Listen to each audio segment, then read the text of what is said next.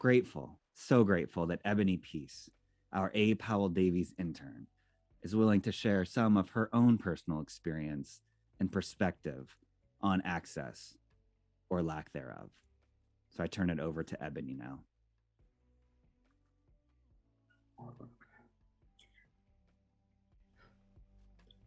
Hi, everyone. 77 years ago, my maternal grandmother's world turned upside down and all around when she found herself pregnant. Her father was a holiness bishop in the Pentecostal church.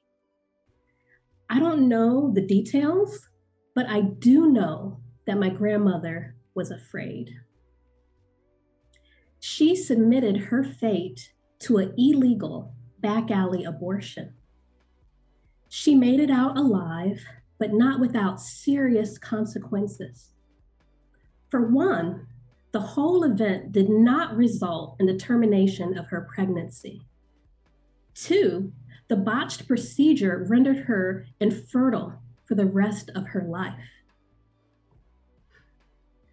I believe that if my grandmother had access to a safe abortion, my mother would not be here, and neither would I.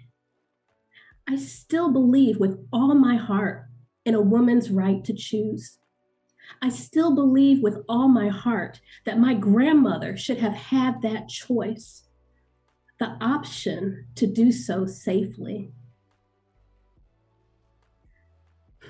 My grandmother was a waitress. She enjoyed sewing. She used her waitress money to send herself to seamstress school.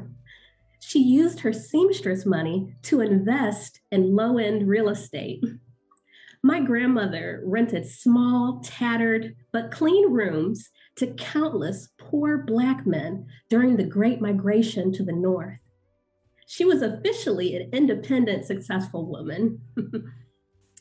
The family who shunned her now asked for help. She helped them. Her success also allowed my mother to finish school. My mother became the first to attend college, get a PhD, and become an OBGYN medical doctor. A generation later, my mother was providing reproductive health care to women and girls that my grandmother never had safe or affordable access to.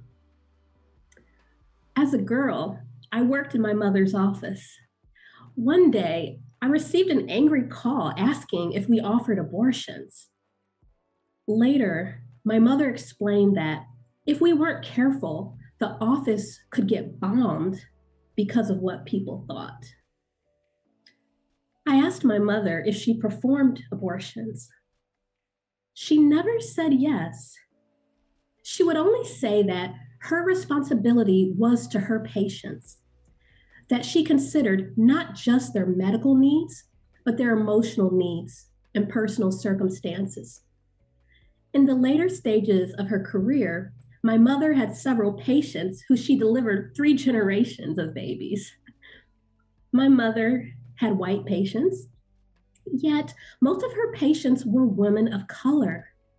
I distinctly remember she served many heavily covered immigrant women.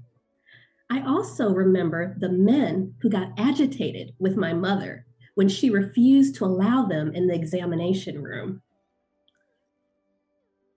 When mailing annual wellness reminders, I asked, why so many patients had, had out of state addresses? I learned the patients had lived in the area, but moved out of state. They traveled far for their appointments. When I pressed my mother about this, she explained that having high quality, affordable reproductive health care where you felt safe and respected was not common. That this was something to be cherished and valued, especially for women of color. I pray for a time where high quality, affordable reproductive health care, where women and girls feel safe and respected, is indeed common. is indeed practiced and made available as a basic human right. May it be so.